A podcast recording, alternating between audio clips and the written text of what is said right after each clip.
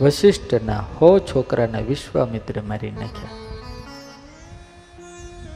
તમે કલ્પના કરો વશિષ્ઠ ઋષિના એક હો છોકરાને વિશ્વામિત્ર ઋષિએ મારી નાખ્યા અને માત્ર ને માત્ર એટલા માટે માર્યા કે વશિષ્ઠ મને બ્રહ્મર્ષિ નથી કહેતા.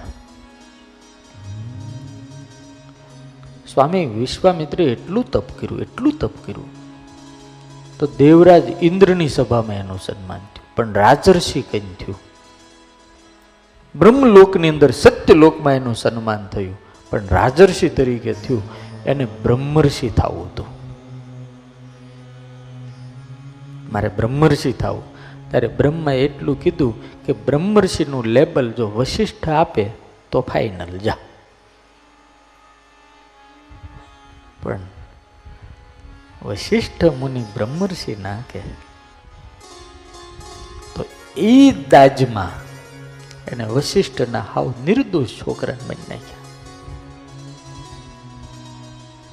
અને એક દાડો એને એવી દાજ ચડી એવી દાજ ચડી પૂર્ણિમાનો ચંદ્ર હતો.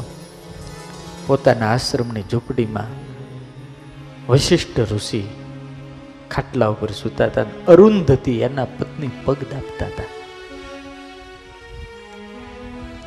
પૂર્ણિમાનો ચંદ્ર ખીલેલો. હાય જરસ બધા અને વિશ્વામિત્ર ફરસું લઈને આવ્યો. એને એમ થયું કે આજે છે ને વશિષ્ઠને જ કાપી નાખું. બતાવી જ દઉં કે છે.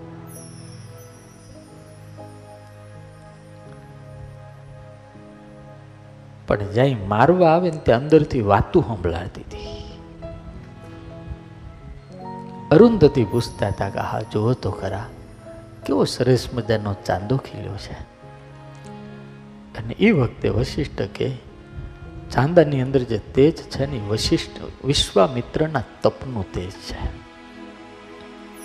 દેવી, આ ભારત વર્ષમાં વિશ્વામિત્ર જેવો ઋષિ મેં કોઈ નથી જોયો. આ જ્યારે સાંભળીએ ને ત્યારે આપણને એમ થાય કે આપણે કેટલા પાંગડા છીએ. એના હો હો છોકરા મારી નાખ્યા હોય અને નાભીથી આના વખાણ કરતો હોય. દેવી, વિશ્વામિત્રના તપના તેજ પાસે ચાંદાનું તેજ તો હાવ ચાખું લાગે. આમ વખાણ કરે. ત્યારે અરુંધતી એક પ્રશ્ન પૂછ્યો કે તો તો તમે એને બ્રહ્મર્ષિ કેમ નથી કહેતા? કે, દેવી, બ્રહ્મર્ષિ થવા માટે કાંઈક છોડવું પડે છે. અને એ એનાથી છૂટતું નથી. કારણ કે લોહી રાજર્ષિનું છે ને, લોહી ક્ષત્રિયનું છે. એટલે વશિષ્ઠ કહે કે કુછ છોડના પડતા હે. અને વિશ્વામિત્રે શસ્ત્ર છોડી અને ધૂળમાં દંડવત કર્યા. ધૂળમાં. અને જ્યાં ધૂળમાં અહંકાર છોડીને દંડવત કર્યા, એટલે વશિષ્ઠ બોલ્યા કે આવો બ્રહ્મર્ષિ, પધારો બ્રહ્મર્ષિ. અને વિશ્વામિત્રે રોય રોય વશિષ્ઠના પગ ધોઈ નાખ્યા. મને માફ કરો. બહુ મોટું ખોટું કર્મ કર્યું. હું તમને ઓળખી ન ગયો.